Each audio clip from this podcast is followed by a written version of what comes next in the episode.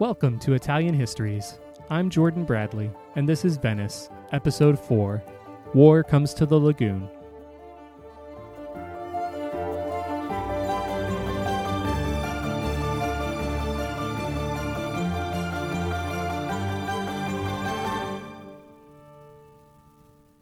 We left off last episode with Maurizio, the son and co doge of Doge Giovanni Galbaio, looking down from the tower of Patriarch of Grado's residence, as said patriarch plummeted to his death in the piazza below. The overwhelming show of force in not just assassinating the patriarch, but sending a fleet and the second highest ranking leader of the government to remove one of the most prominent members of society opposed to the Doge's pro Byzantine policies, put the fear of bloody tyranny into everyone throughout the lagoon. The patriarch's nephew was quickly elected in his place and then fled to the mainland to gather support from the Franks. And other leading members of society who felt they could be targeted as opposition followed suit and left for Treviso. I don't know what Doge Giovanni's long game was here, because, spoiler alert, he didn't get to play it, but the pressure he was feeling must have been immense. In addition to lacking his father's political skills, the political landscape itself was shifting with remarkable speed. In less than 50 years, the Franks had gone from foreign invaders here by invitation of the Pope to the kings of Italy. And on Christmas Day 800, Charlemagne was gifted with a coronation and elevated, by the Pope, to Emperor of the Holy Roman Empire. Venice was right at the pinch point of the rising tensions between the Byzantine and the Holy Roman Empire, and domination by the Franks was no longer a question for internal factions to argue about, but a very real possibility. Whatever the right answer to this political problem, though, overt political assassination was the worst. Among the elite who fled to Treviso to regroup was Obelerio Antenorio, one of the tribunes elected annually to check the power of the Doge. In short order, he was elected Doge and made preparations to depose the Galbaii. In 804, an uprising was orchestrated, and the Galbaii and their bishop fled Venice and disappeared. Obelerio was welcomed back to Venice as Doge, and then started returning life to the status quo by circumventing election and embracing nepotism in the elevation of his brother Beato to co-doge. The factional conflict continued too, to the point that the entire city of Eraclea was attacked by partisans from Malamocco and burned to the ground. There are, to understate it, tremendous downsides to coming to power via a coup.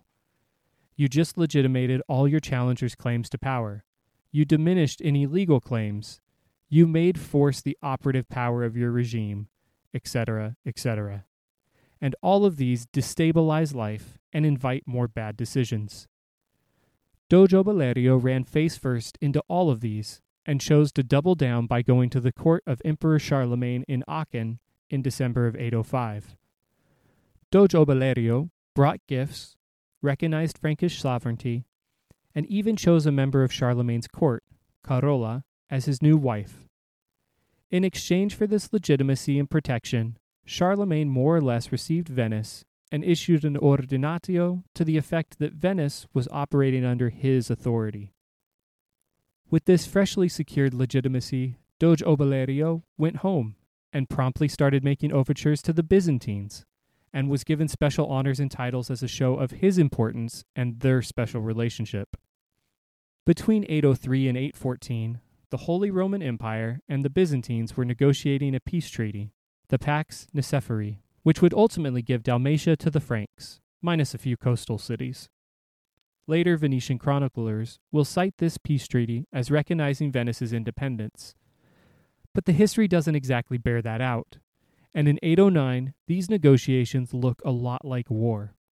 You can tell two people they are your favorite person, and you might get away with it, right up until they are in the same room with you.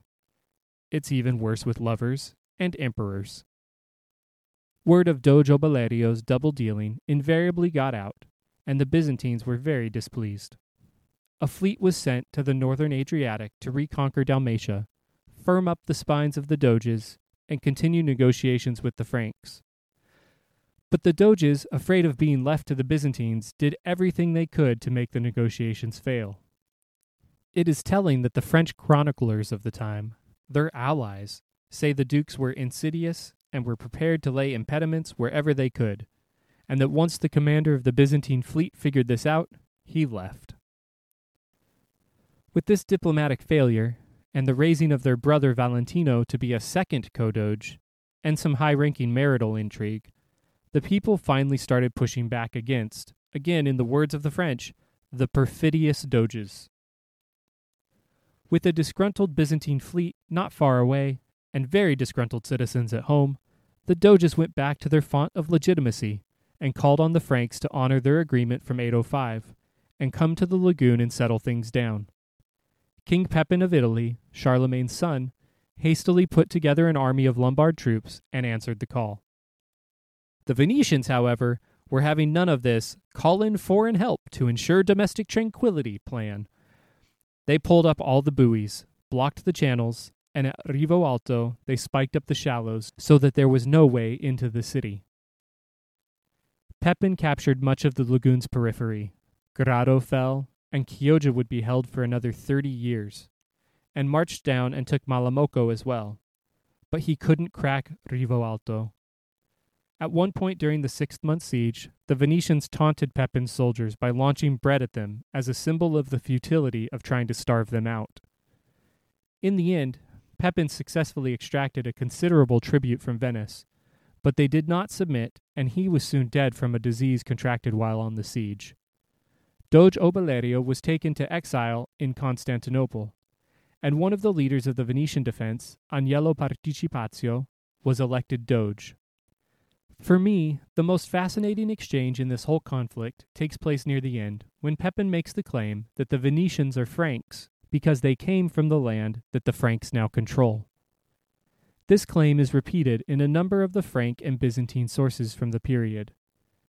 As we saw in earlier episodes, the Venetian people could draw their lineage all the way back to Troy. And even if you only start counting Venetian existence with the legendary founding of Venice in 421, that was still 350 years before the Franks began conquering Italy. Yet for Pepin, that chronology was not a problem. Ownership of the land defined the people. The land is now ruled by the Franks. You come from that land, therefore you are now Frankish. Therefore I now rule you. You are beneath my hand and my providence, since you are of my country and my domain, Pepin says, pleading with the Venetians to submit. To this appeal, the Venetians responded, We want to be servants of the Emperor of the Romans, and not of you. As noted before, the Byzantines were the Romans, and Venice saw itself connected with that heritage, and knew its place was subservient to that empire, even as they continued to strive for real independence. The contrast in ethos here, Tocqueville would say mores, shows that the Venetians wanted no part of feudalism. They would serve, but they would not be owned. A complete history of feudalism is beyond our project for Venice. We are going to learn a lot about how feudalism shaped the rest of Italy's history as we explore the rest of the peninsula in later seasons. Personally, I'm most familiar with how feudalism continues to shape daily life in Sicily, which we'll explore in season 2. But here, it is important to know the basics of what feudalism is to have an appreciation of what exactly Venice escaped with this victory and the subsequent peace treaties. In any society, Government is ordered to further the ends of the social order. James Madison, lead scribe at the Constitutional Convention of the United States, member of the first Congress under our Constitution, fifth president, and one of the authors of the Federalist Papers wrote, quote, Justice is the end of government. It is the end of civil society. It ever has been and ever will be pursued until it be obtained or until liberty be lost in the pursuit. End quote justice, and liberty are in tension, and you can lose one by prioritizing the other. You can lose the whole plot, too, if you don't understand what justice is, which is a great reminder to read Plato's Republic if you have not yet had the pleasure. Here, with the establishment of the Carolingian dynasty and the birth of the Holy Roman Empire, feudalism begins and eventually covers the continent. Unable to rule the vast lands themselves, the early dynastic leaders traded limited claims to rule for loyalty and soldiers. I, Charlemagne, emperor, give you this duchy on the condition that you remain loyal to me and provide a certain number of men of arms when the need arises. And the need always arises. The subordinate kings and dukes, in turn, separate the land further into fiefdoms and holdings that can support knights. The knights, in turn, allow serfs to work the lands in order to provide the food necessary to keep ready for the call of battle. It is, in its grossest simplification, a pyramid scheme that would make any multi level marketing enthusiast weep tears of joy. I think the most important point for our comparison to Venice here is that in the feudal system, the focal point of society, the end of the social order, is the production of knights and security through force.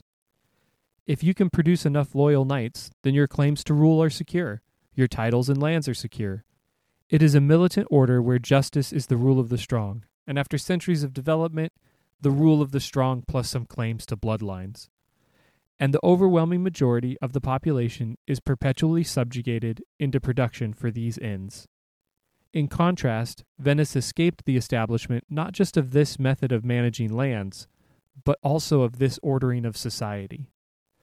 Freedom from feudalism will allow Venice to choose a completely different way of ordering its society, one which makes it seem much more modern in our eyes than anything that was happening in the rest of Europe until at least the Rinascimento. These aren't just different economic orders, they are entirely different ways of ordering society and understanding the purpose of human being. The existence of each one is a political threat to the other, which is one of the many reasons why Venice will find itself constantly beleaguered by the Holy Roman Empire and its progeny.